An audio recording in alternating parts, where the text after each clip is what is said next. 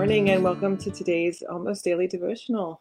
It's Tuesday, it's rainy, it's gross, but we are glad that we can be together and to talk about the Word of God.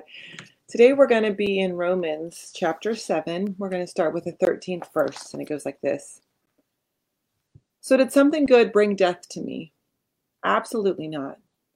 But sin caused my death through something good, so that sin would be exposed as sin. That way, sin would become even more thoroughly sinful through the commandment. We know that the law is spiritual, but I'm made of flesh and blood, and I'm sold as a slave to sin. I don't know what I'm doing because I don't do what I want to do. Instead, I do the things that I hate. But if I'm doing the thing that I don't want to do, I'm agreeing that the law is right. But now I'm not the one doing it anymore. Instead, it's sin that lives in me. I know that good doesn't live in me, that is, in my body. The desire to do good is inside of me, but I can't do it. I don't do the good that I want to do, but I do the evil that I don't want to do. But if I do the very thing that I don't want to do, then I'm not the one doing it anymore. Instead, it is sin that lives in me that is doing it. Now, this is pretty classic Paul. He talks in circles, so his arguments are always circular. So they get a little confusing for modern readers because that's not how we talk. We're very linear focused, right? You know, you go argument A, B, C, D, conclusion, beginning, end, right? Paul's listeners would have been used to this idea of this kind of circular argument. And so he talks around things a lot. And so there's a couple of big themes in this passage. One, he talks about how sin is part of us. It's not who we are. It's not who we were created to be. We were created to be good, but sin has infested us. It has become part of our being, and so we can't always choose the good. Sometimes sin chooses what we do for us, right? And I know you've had this experience where you've done something, and you, after you're done, you're like, oh, man, that was dumb, or it's different for everybody what our little sin thing is that we do that drives us a little crazy.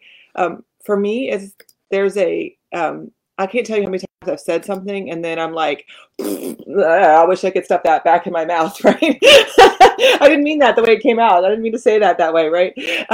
We all have our little things, their little sin things that drive us a little bit crazy.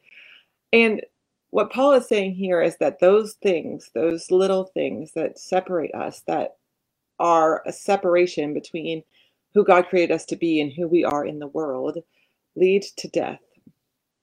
Now, he's not talking about physical death here. He's talking about our emotional death, our mental death, our spiritual death, because those are the things that we focus on, right? Those are the things that keep us up at night. When you wake up at 3 a.m, it's never to be like, wow, I was really awesome today. I did the right thing all the time today. I was a winner today. It's always like, man, I can't believe I did that. Or I wish I had said this thing, right? And so those lead to an emotional, spiritual death. They cause us to become withdrawn and hard on ourselves and obsessive about being right and defensive and angry. It leads to all of these choices, all of these things we don't want to do, but we can't keep ourselves from doing because the sin that is in us. It's a hard place to be. But it's part of being human. And that's invaluable to remember that often our worst impulses, often the things that we don't like about ourselves, are products of sin, and not because we were made wrong or because we were, any worse than anybody else. It's just that we're as sinful, as full of sin as everybody else. And believe it or not, that is the good news of the gospel.